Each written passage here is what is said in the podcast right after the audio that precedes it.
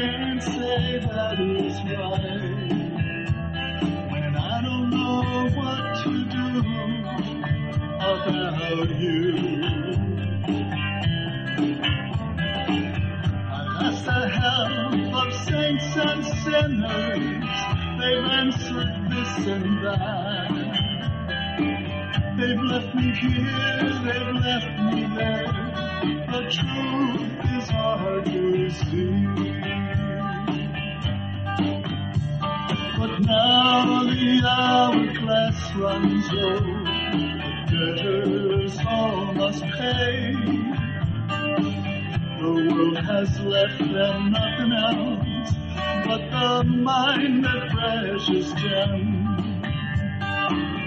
And when the dance is over, the debtors must have paid. For when the tune is sung anew, the problems will remain. Forever follow to the grave until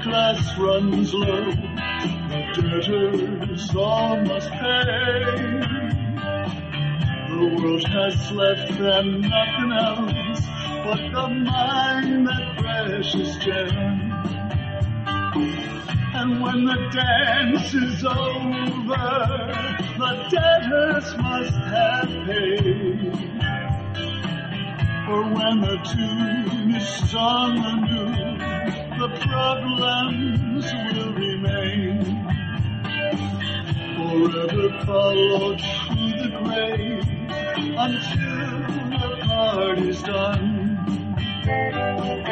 Forever follow to the grave until the party's done.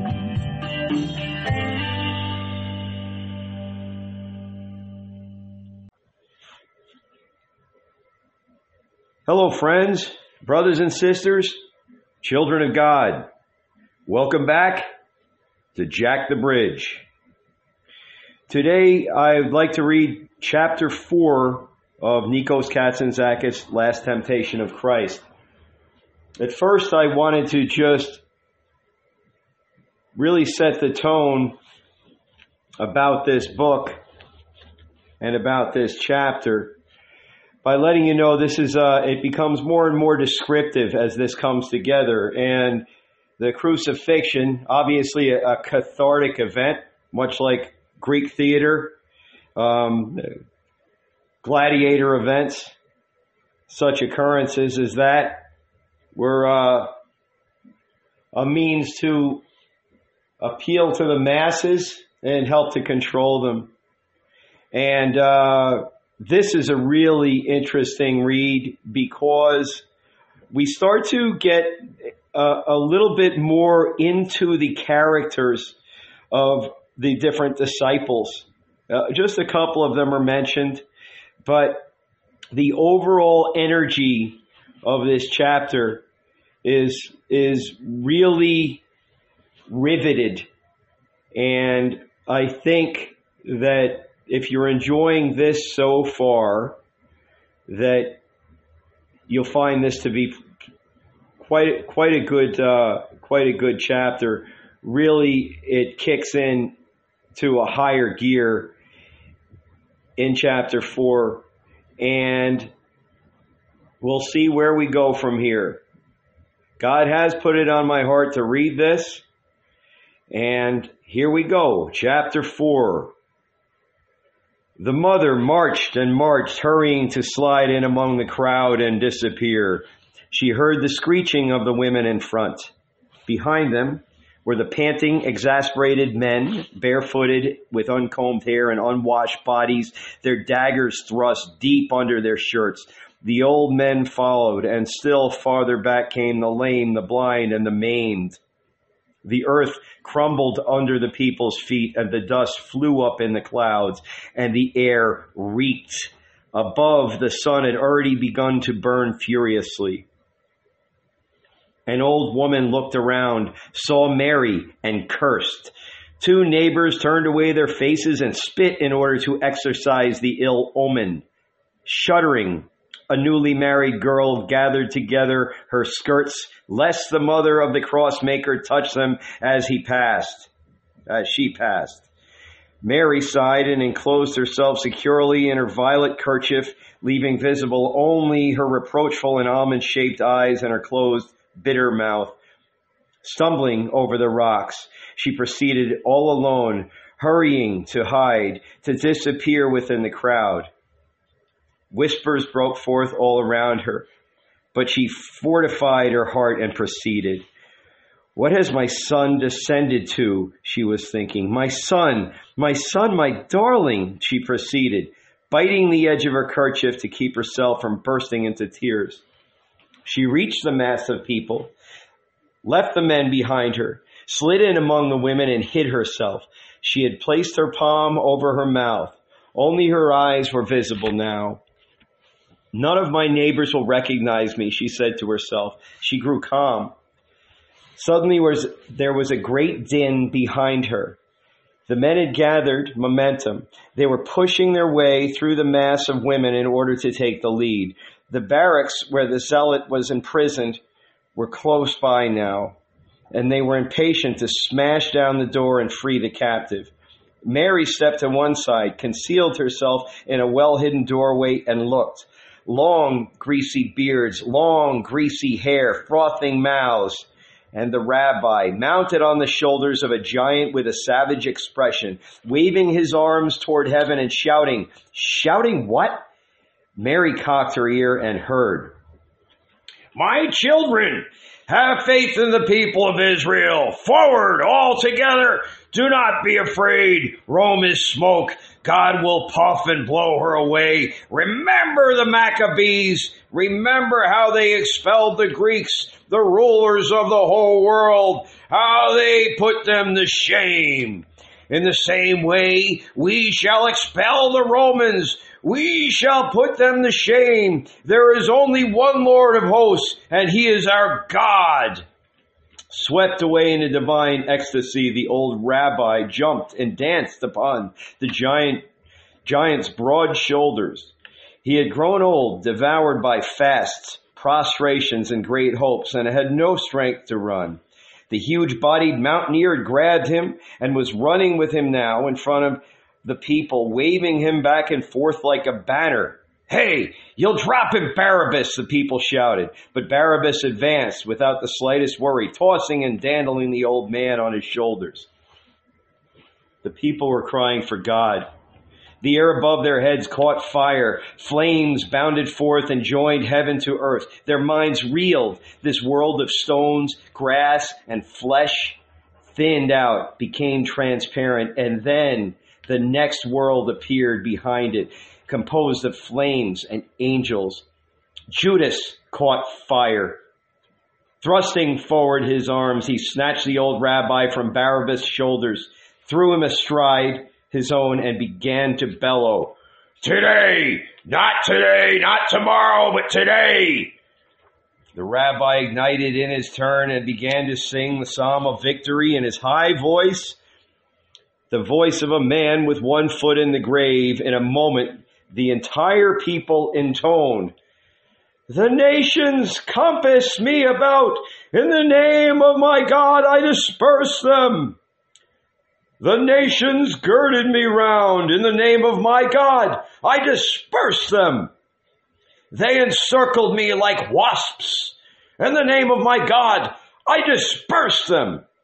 But while they sang, scattering the nations in their minds, the enemy fortress suddenly loomed before them in the heart of Nazareth square, stoutly built with four corners, four towers, four enormous bronze eagles. The devil inhabited every inch of these barracks at the very top, above the towers, were the yellow and black eagle bearing Roman standards. Below these, Rufus, the bloodthirsty centurion of Nazareth, with his army still lower, the horses, dogs, camels, and slaves. And lower yet, thrust in a deep, dried out well, his hair untouched by shears, his lips by wine, his body by women, the zealot. This rebel would but toss his head, and men, slaves, horses, towers, all the accursed levels above, above him would come tumbling down. God always works in this way. Deep in the foundations of wrong, he buries the small, despised cry of justice. The zealot was the last of the long lineage of the Maccabees. The God of Israel had held his hand over his head and kept the sacred seed from perishing. One night, Herod, the aged king of Judea, a wicked, damnable traitor, had smeared 40 adolescents with tar and ignited them as torches because they had pulled down the golden eagle he had fastened to the previously unsoiled lintel of the temple.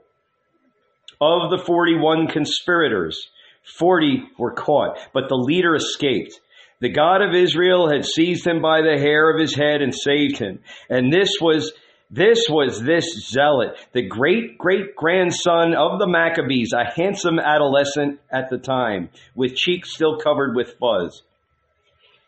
For years after that, he roamed the mountains, fighting to liberate the holy soil which God had presented to Israel. We have only one master, Adonai, he used to proclaim. Do not pay toll tax to the earthly magistrates. Do not suffer their eagle shaped idols to soil God's temple. Do not slaughter oxen and sheep as sacrifices for the tyrant emperor. There is one God, our God. There is one people, the people of Israel. There is but one fruit on the entire tree of the earth, the Messiah. But suddenly the God of Israel drew his hand away from him and he was captured by Rufus, the centurion of Nazareth. Peasants, workers, and proprietors had set out en masse from all the nearby villages. Fishermen had come from the lake of Gennesaret. For days and days now, an obscured, cross-eyed, double-sensed message had been leaping from house to house, fishing boat to fishing boat, and also catching passers-by on the road. They're crucifying the zealot. He's done for too. Finished. But at the same, but at other times, the message was, greetings, brothers. The Savior has come. Take large date branches and forward, all together. March to Nazareth to welcome him. The old rabbi stood on his knees atop the red beard's shoulders, pointed to the barracks, and began once more to shout, He's come! He's come! Standing in the dried well is the Messiah, erect and waiting. Waiting for whom? For us, the people of Israel? Onward! Smash down the door! Deliver the deliverer that he may deliver us! In the name of the God of Israel, Barabbas cried in a wild voice, and he raised the hatchet he held in his hand. The people bellowed, daggers stirred under their shirts, and the children loaded their slings, and everyone, Barabbas in the lead, charged the iron door. But all eyes had been blinded by the great light of God, and no one saw a tiny squat door in the barracks which opened just a crack, revealing Magdalene as pale as death and wiping her tear filled eyes. Her soul had pitied and condemned the condemned man, and she had gone down to the pit during the night to give him the ultimate joy, the sweetest which this world can offer. But he was of the wild battalion of the zealots and had sworn that until the deliverance of Israel, he would neither cut his hair, put wine to his lips, nor sleep with a woman. Magdalene sat opposite him the whole night and looked at him, but his eyes were on Jerusalem, far, far in the distance behind the woman's black hair, not the subjected and prostituted Jerusalem of the day, but the holy Jerusalem of the future. With its seven triumphant fortress gates, its seven guardian angels, and the 77 peoples of the earth prostrate at its feet. As the condemned man touched the cool breast of the future Jerusalem, death vanished, and the world about him sweetened, grew circular, filled with grasp. He closed his eyes, held the breast of Jerusalem in the palm, and thought of one thing only, of the God of Israel, the God whose hair had never been touched by shears, whose lips had never been touched by wine, and whose body had never been touched by woman. The zealot held Jerusalem on his knees all night long and constructed the kingdom of heaven deep down in his bowels, not out of angels and clouds, but as he wanted it, warm in winter, cool in summer, and made of men and soil. The old rabbi saw his disreputable daughter emerge from the barracks. He turned his face the other way. This was the one great humiliation of his life. He had this prostitute issued from his chaste, God fearing bowels? What devil or what incurable pangs had hit her to make her go the way of shame? One day, after she returned from a festival in Cana, she wept and declared she wished to kill herself. And afterward, she burst into fits of laughter, painted her cheeks, donned all her jewelry, and began to walk the streets. Then she left the paternal roof and set up shop in Magdala at the crossroads where all the caravans passed by. With her bodice still undone, she advanced fearlessly towards the crowd. The rouge on her lips and cheeks had been vanished away, and her eyes were cloudy and dull from having watched the man all night long and wept. But she saw her mortified father look the other way. She smiled bitterly. She had already left shame far behind her as well as fear of God, love of her father, and care about the opinions of men. Scandal had it that she was possessed with seven devils, but her heart did not contain seven devils. It contained seven knives. The old rabbi began to shout again. He wanted the people to turn and look directly at him so they would fall, so they would fail to see his daughter. God saw her, and that was enough. He would judge. Open the eyes of the soul and regard the heavens, he cried, pivoting on the red Redbeard's shoulders. God stands above us. The heavens have opened. The armies of angels have come forth. The air has filled with red and blue wings. The sky turned to flame. The people raised their eyes, looked above them, and saw God, armed and descending. Barabbas lifted his hatchet. Today, not tomorrow, today, he screamed, and the mobs charged the barracks. They fell upon the iron door, applied the crowbars, put the ladders against the walls, brought flaming brands to set the place afire. But suddenly the iron door opened and two bronze cavalrymen appeared. They were armed to the teeth, sunburned, well nourished, sure of themselves. With fixed expressions, they spurred their horses, lifted their lances, and all at once the streets filled with howling feet, and their backs, which had begun to flee toward the hill of the crucifixion. This accursed hill was bare, nothing but flint and thorns. You found dry drops of blood under whatever stone you happened to lift. Every time the Hebrews raised their hands against the Romans in order to seek freedom, this hill filled with crosses. And upon these the rebels writhed and groaned. At night the jackals came and ate their feet. And the next morning the crows flew down and ate their eyes. The people halted at the foot of the hill, gasping for breath. More bronze cavalrymen overwhelmed them, rode up and down, crowded the mass of Hebrews together into one area, then formed a cordon around them. It was almost noon now, and the cross had still not come. At the top of the hill, two gypsies waited, holding the hammers and nails in their hands. The village dogs arrived, anxious to eat. The faces of the people were on fire, turned up towards the hill, under the torrid sky. Pitch black eyes, hooked noses, sunken sun-baked cheeks, greasy sideburns, the fat women, their armpits drenched, their hair splattered with drippings, melted away under the sun and reeked. From the lake of Gennesaret, a group of fishermen, their childlike eyes wide with wonder, had come like the others to see the miracle as the unlawful pagans led the zealot to be crucified.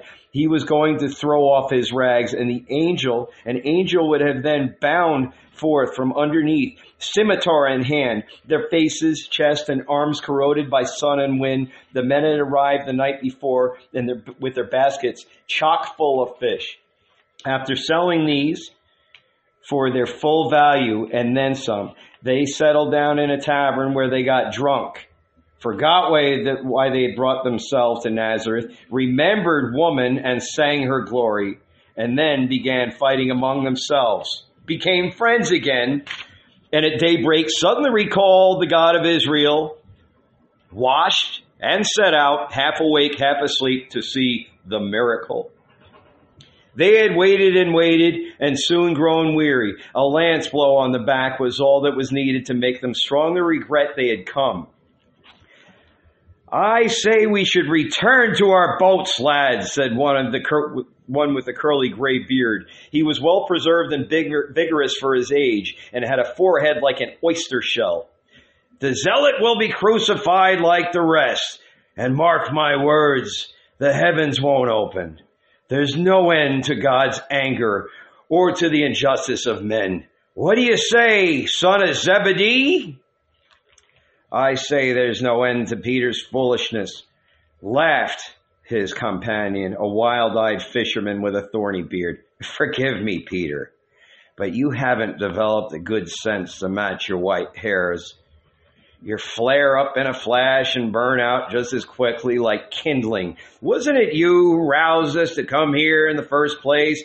You ran like a madman from boat to boat and shouted, drop everything, brothers. The man sees a miracle only once in his life. Come on, let's go to Nazareth to see the miracle. And now you're smacked once or twice on the back with a lance, and right away your mind turns upside down. You change your tune and shout, Drop everything, brothers! Let's go home!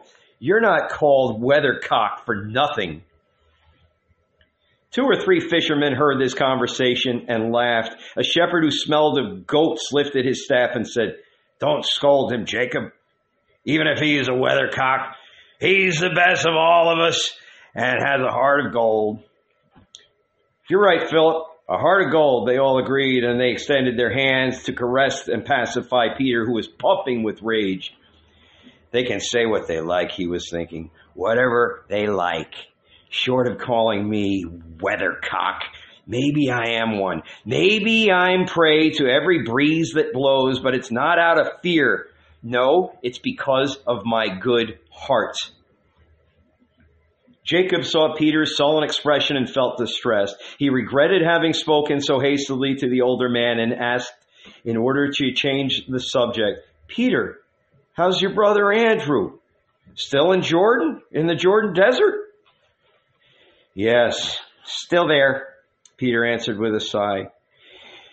They say he's been baptized already and eats locusts and wild honey, and same as his teacher, may God prove me a liar, but I wager we'll soon see him making the rounds of the villages and screaming, Repent! Repent! The kingdom of heaven has come, like all the rest. What kingdom of heaven? This around us? Have we no shame? I ask you. Jacob shook his head and knit his thick brows. I've seen the same thing happen to to that know all brother of mine, John, he said. He went to become a monk at a monastery in the desert of Gennesaret. It seems he wasn't made out to be a fisherman. So he left me all alone with two old gray beards and five boats to bang my head against the wall. But what did the blessed fellow lack? asked Peter the shepherd. He had every gift God could give. What came over him just as a fl- at the flower of his youth? He asked. But inside him, he rejoiced secretly that the rich men had also had a worm which devoured them. He grew uneasy. All of a sudden, Jacob answered. And he began to toss and turn all night long on his bed like a youngster in need of a woman. Why didn't he get married? Where there, there were brides for the asking. He said he didn't want to marry a woman. What then? The kingdom of heaven for him, just like Andrew? The men burst out laughing. and may they live happily ever after, shouted an old fisherman, rubbing his calloused hands together mischievously. Peter opened his mouth, but before he could utter a word, hoarse cries filled the air. Look, the crossmaker! The crossmaker! Simultaneously, they turned their bewildered heads. Down the road, the son of the carpenter could be seen mounting an unsteady feet and panting under the weight of the cross. The crossmaker! The crossmaker! roared the crowd. The traitor! The two gypsies looked down from the top of the hill. When they saw the cross approaching, they jumped with joy. The sun had been roasting them. Spitting into their palms, they took their pickaxes and began to dig a pit. The thick, flat headed nails they placed on a nearby stone. Three had been ordered. They had forged five. Men and women had joined hands to form a chain in order to block the crossmaker's passage. Magdalene broke away from the crowd and pinned her eyes on the son of Mary, who was mounting. Her heart swelled with distress as she recalled the games they used to play together when they were still small children. He three years old, she four. What deep, unrevealable joy they had experienced. What unspeakable sweetness. For the first time, they had both sensed the deep, dark fact that one was a man and the other a woman, two bodies which seemed once upon a time to have been one. But some merciless God separated them, and now the pieces had found each other again and they were trying to join, to reunite. The older they grew, the more clearly they felt what a miracle it was that one should be a man and the other a woman, and they looked at each other in mute terror waiting like two wild beasts for the hunger to increase and the hour to come when they would flow into the uh, one would flow into the other and rejoin that which God had sundered. But then, one evening at a festival in Cana, when her beloved held out his hand to give her the rose and seal her engagement, merciless God had rushed down upon them and separated them once more. And ever since then, well, Magdalene's eyes filled with tears. She stepped forward. The cross bearer was passing directly before her. She leaned over him. Her scented hair touched his naked, bloody shoulders. Crossmaker, she growled in a hoarse, strangulated voice. She was trembling. The youth turned and riveted his large, afflicted eyes upon her for a split second. Convulsive spasm played about his lips. His mouth was contorted but he lowered his head immediately, and Magdalene did not have time to distinguish whether the contortion was from pain, fear, or a smile. Still leaning over him, she spoke, gasping for breath. Have you no pride? Don't you remember? How can you lower yourself to this? And after a moment, as though she had heard the voice give her an answer, she shouted, No! No! Poor wretch! It isn't God. It's the devil. The crowd, meanwhile, had darted forward to block his path. An old man lifted his stick and struck him. Two cowherds had dashed down from the Mount Tabor to join the others at a miracle. At the miracle, nailed him in place with their goads. Barabbas felt the hatchet go up and down in his fist. But as soon as the old rabbi saw the danger, he slid off the Redbeard's neck and ran down to his nephew's defense. Stop, my children, he screamed. It's a great sin to block God's path. Do not do it.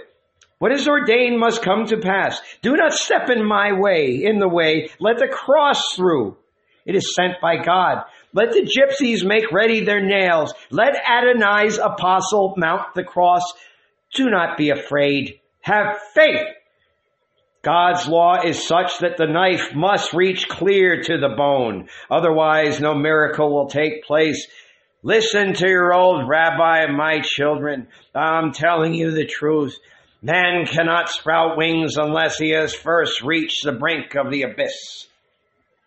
The cowherds withdrew their goads. Stones fell from clenched fists, and people stepped aside to clear God's path, and the Son of Mary stumbled onward, the cross upon his back. The grasshoppers could be heard sawing, sawing the air in the olive grove beyond. A hungry butcher's dog barked happily on top of the hill. Farther on, within the mass of people, a woman wrapped in a violet kerchief cried out and fainted. Peter now stood with gaping mouth and protruding eyes. He was watching the son of Mary. He knew him. Mary's family home in Cana was opposite his own and her aged parents. Joachim and Anne were old bosom friends of Peter's parents. They were saintly people. The angels went regularly in and out of their simple cottage, and one night the neighbors saw God himself stride across their th- threshold disguised as a beggar. They knew it was God because nine months later the miracle happened. Anne, an old woman in her 60s, gave birth to Mary. Peter must have been less than five years old at the time, but he remembered well all the celebrations which followed, how the old village was set in motion, how men and women ran to offer their congratulations, some carrying flour and milk, others dates and honey, other, others tiny infants' clothing presents for the confined woman and child. Peter's mother had been the midwife. She had heated water, thrown in salt, and bathed the wailing newborn. And now, here was Mary's son passing in front of him, loaded down with the cross, while everyone spat on him and pelted him with stones. As Peter looked and looked, he felt his heart become roused. He was an unlucky fate. His was an unlucky fate. The God of Israel had mercilessly chosen him, the son of Mary, to build crosses so that the prophets could be crucified.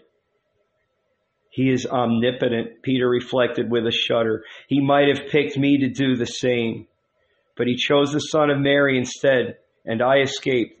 Suddenly, Peter's roused heart grew calm, and all at once he felt deeply grateful to the son of Mary, who had taken the sin and lifted it to his shoulders. Just as all this was jostling in his mind, the cross bearer halted, out of breath. I'm tired, tired, he murmured. He looked around him to find a stone or a man he could lean against, but saw nothing except his lifted fists and thousands of eyes staring at him with hatred. Then he heard what seemed to him wings in the sky, and his heart leaped up. Perhaps God had taken pity on him at the very last moment and dispatched his angels. He raised his eyes. Yes, there were wings above him. Crows.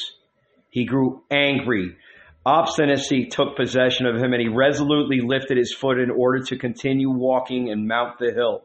But the stone sank away from under his soul. He tripped, began to fall forward. Peter rushed out in time to hold him up. Taking the cross from him, he lifted it to his own shoulder. Let me help you, he said.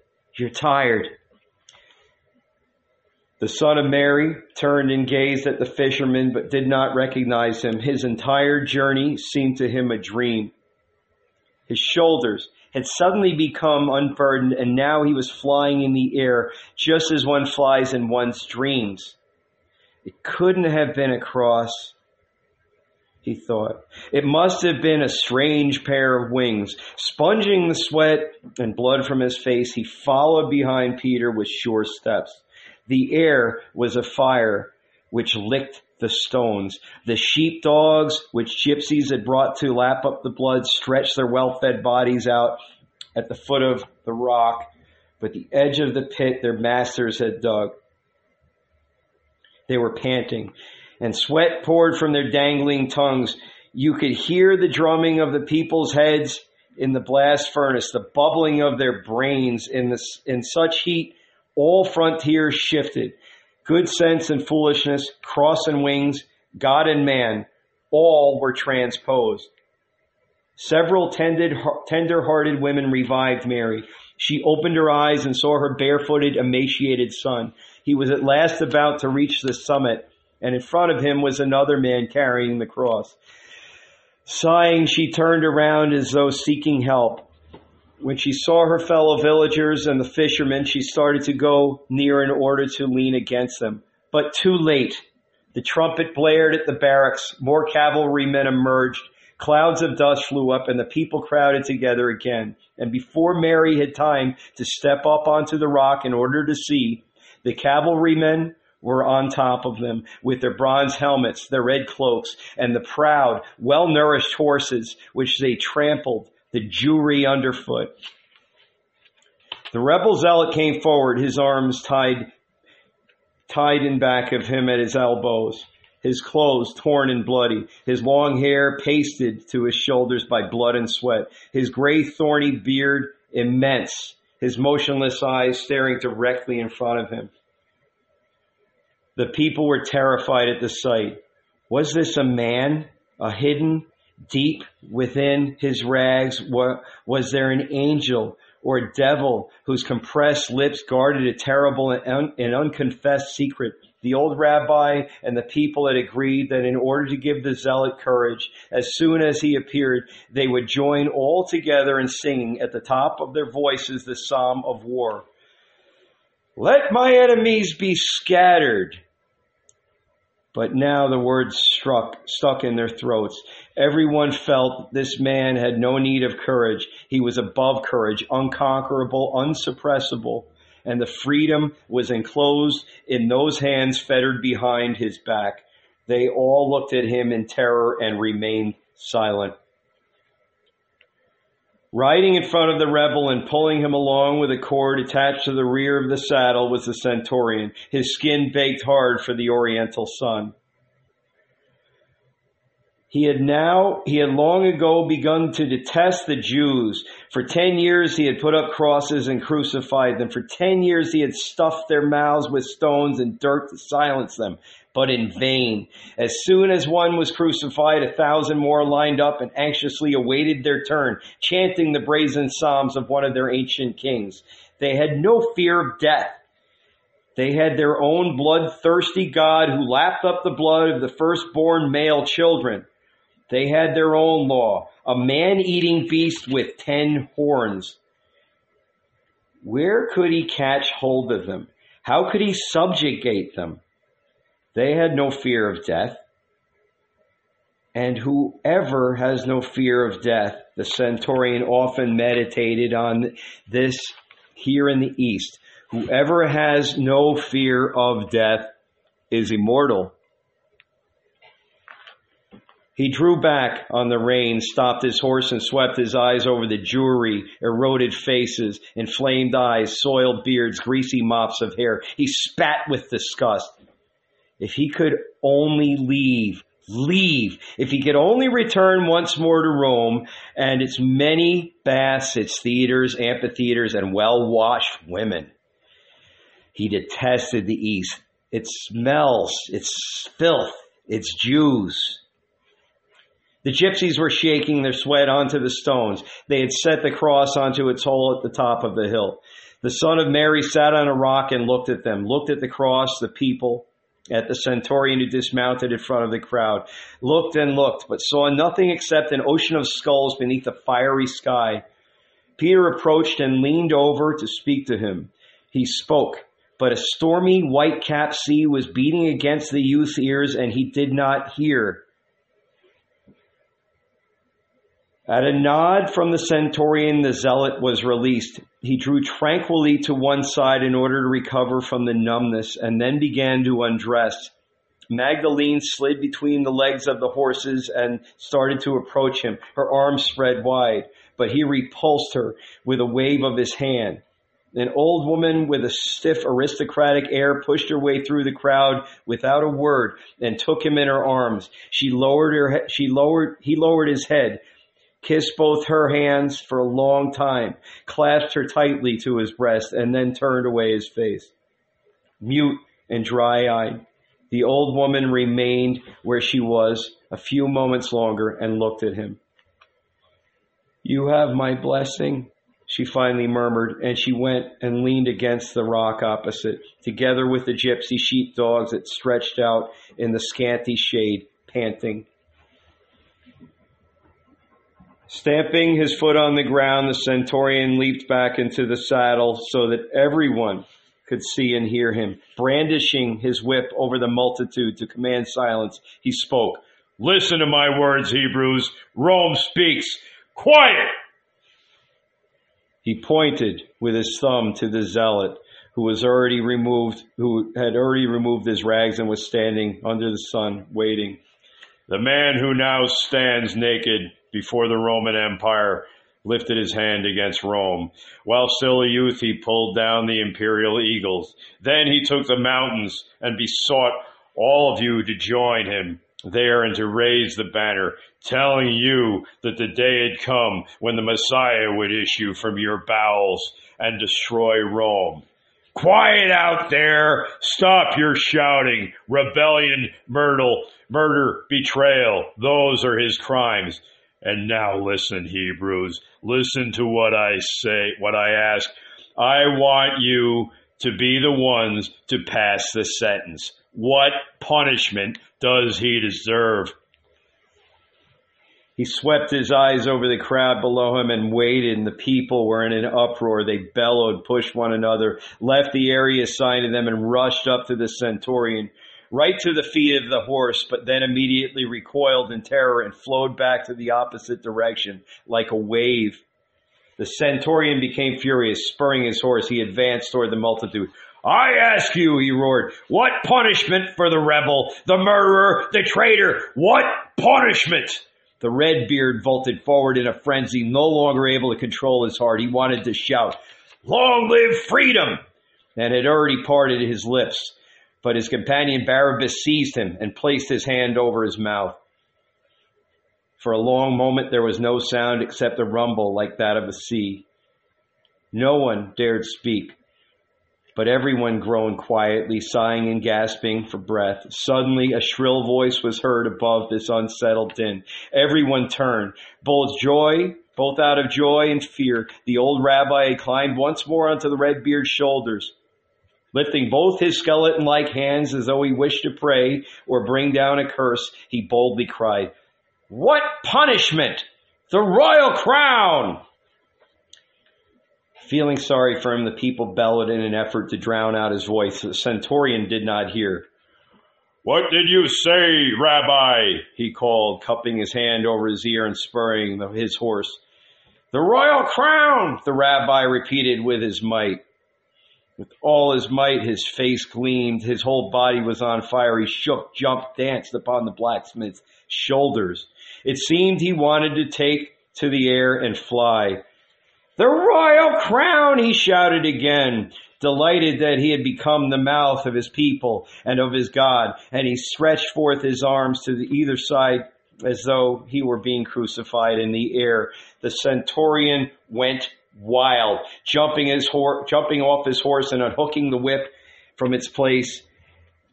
On the saddle horn, he advanced toward the crowd with heavy steps, shifting the stones he advanced silently like some heavy beast, a buffalo or a wild boar. The crowd stood motionless, holding its breath. Once more, nothing could be heard except the grasshoppers in the olive grove and the impatient crows. He took two steps, then once more and stopped.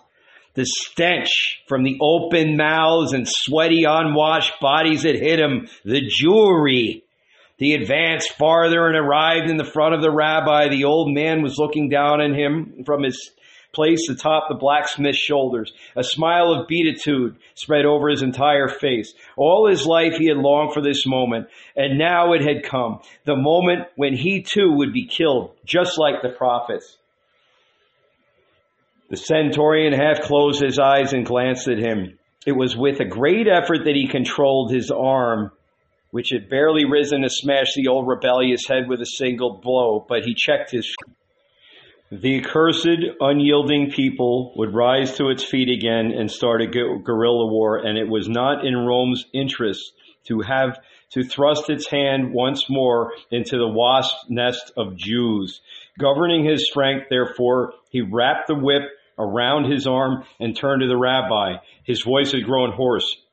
Rabbi, your voice is deemed worthy of reverence only because I revere it, only because I, Rome, want to give it value. Of itself, it has none. That is why I'm not going to lift my whip. I heard you. You passed sentence. Now I shall do the same. He turned to the two gypsies who stood on the, either side of the cross waiting. Crucify him, he howled. I pass sentence, the rabbi said in a tranquil voice. And so did you, centurion. But there remains one, the most important of all, who must also pass sentence. The emperor? No.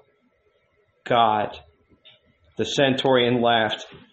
I am the mouth of the emperor in Nazareth. The emperor is the mouth of God in the world. God, emperor, and Rufus have passed sentence.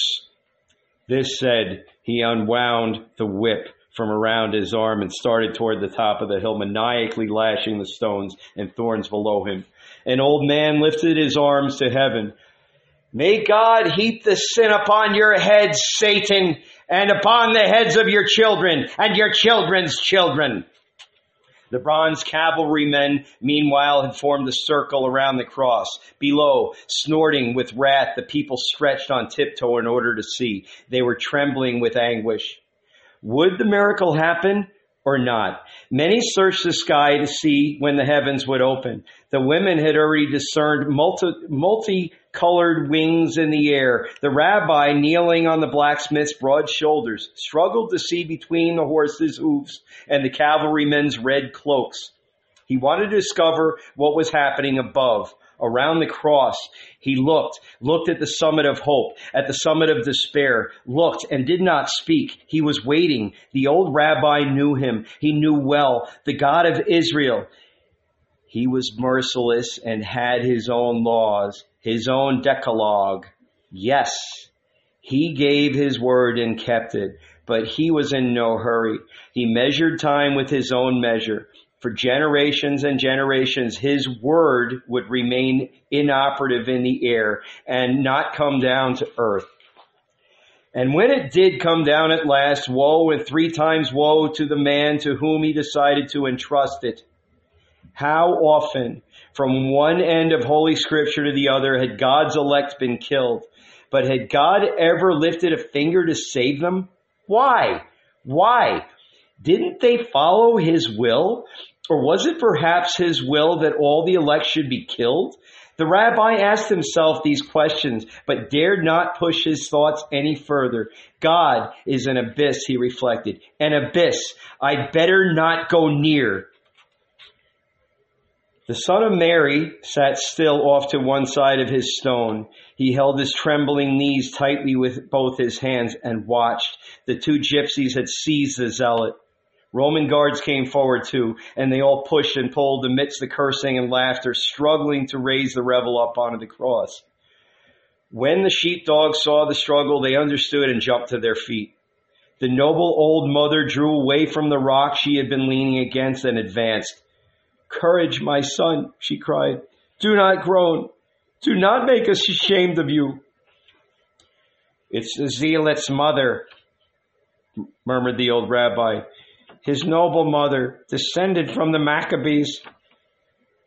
Two thick ropes had been passed under the rebels' armpits. The gypsies hooked ladders over the arms of the cross and began to lift him up slowly. He had a huge, heavy body and suddenly the cross tilted and was about to topple over. The centurion kicked the son of Mary, who rose on unsure feet, took the pickaxe, and went to steady the cross with stones and wedges so that it would not fall. This was too much for Mary, his mother, ashamed to see her beloved son, one with the crucifiers. She fortified her heart, elbowed her way through the crowd. The fishermen of Gennesaret felt sorry for her and pretended they did not see her. She started to rush in among the horses in order to grasp her son and take him away. But an elderly neighbor took pity on her and seized her by the arm. Mary, she said, don't do that. Where are you going? They'll kill you. I want to bring my son out of there, Mary replied. And she burst into tears. Don't cry, Mary, said the old woman. Look at the other mother. She stands without moving and watches them crucify her son. Look at her and take heart. I don't weep for my son alone, neighbor. I weep also for that mother. The old woman, who had doubtless suffered much in her life, shook her balding head. It's better to be the mother of the crucifier, she murmured, than of the crucified. Mary was in a hurry and did not, did not hear. She started up the hill, her tear filled eyes searching everywhere for her son. The whole world began to weep. It grew dim, and deep within the, the deep mist, mist, the mother discerned horses and bronze armor and an immense newly hewn cross which stretched from earth to sky. A cavalryman turned and saw her. Lifting his lance, he nodded for her to go back. The mother stopped, stooping down. She looked under the horses' bellies and saw her son. He was on his knees, wielding the pickaxe and making the cross fast in the stones. My child, she cried. Jesus! So heartrending was the mother's cry, it rose above the entire tumult of men, horses, and famished, barking dogs. The son turned and saw his mother. His face darkened, and he resumed his strokes more furiously than before. The gypsies, mounted on ropes, rope ladders, had stretched the zealot on the cross, keeping him tied with ropes so that he would not slip down. Now they took up their nails and began to nail his hands. Heavy drops of hot blood splashed Jesus' face. Abandoning his pickaxe, he stepped back in the terror, in terror, retreated behind the horses and found himself next to the mother of the man who was soon to die. Trembling, he waited to hear the sound of ripping flesh. All his all his blood massed in the very center of each of his hands. The veins swelled and throbbed violently. They seemed about to burst. In his palms, he felt a painful spot, round like the head of a nail. His mother's voice rang out again, once again. Jesus, my child! A deep bellow rumbled down from the cross, a wild cry from the bowels, not of the man, but from the very bowels of earth. Adonai! The people heard it. It tore into the, their entrails. Was it themselves the people who had shouted, or the earth, or the man on the cross the first nail, as the first nail was driven in? All were one. All were being crucified. People, earth, and zealot, all were bellowing. The blood spurted out and splashed the horses. A large drop fell on Jesus' lips. It was hot salty. The crossmaker staggered, but his mother rushed forward in time to catch him in her arms, and he did not fall. My boy, she murmured. Again, Jesus! But his eyes were closed. He felt unbearable pain in his hands, feet, and heart. The aristocratic old lady stood motionless and watched her son spasm on the two crossed boards. She bit her lips and was silent. But then behind her, she heard the son of the carpenter and his mother. The anger rose up in her and she turned. This was the apostate Jew who constructed her son's cross. This, the mother who bore him. Why should a son like this, a traitor, why should he live while her son writhed and bellowed upon the cross? Driven on her, driven by her grievance, she stretched forth both her hands toward the son of the carpenter. She drew near and stood directly before him. He lifted his eyes and saw her. She was pale, wild, merciless. He saw her and lowered his head. Her lips moved. My curse upon you, she said wildly, hoarsely. My curse upon you, son of the carpenter! As you crucified another, may you be crucified yourself. She turned to the mother, and you, Mary, May you feel the pain I have felt. As soon as she had spoken, she turned her head and riveted her eyes once more upon her son. Magdalene was now embracing the foot of the cross and singing the dirge of the zealot. her hands touching his feet, her hair and arms covered with blood. The gypsies took their knives and began to slash the crucified man's clothing in order to portion out the pieces. Throwing lots, they divided his rags. Nothing remained but his white headcloth, splotched with large drops of blood. Let's give it to the son of the carpenter, they said. Poor fellow, he did a good job, too. They found him sitting in the sun, curled up and shivering. That's your share, carpenter. One of them called, tossing him the bloody kerchief.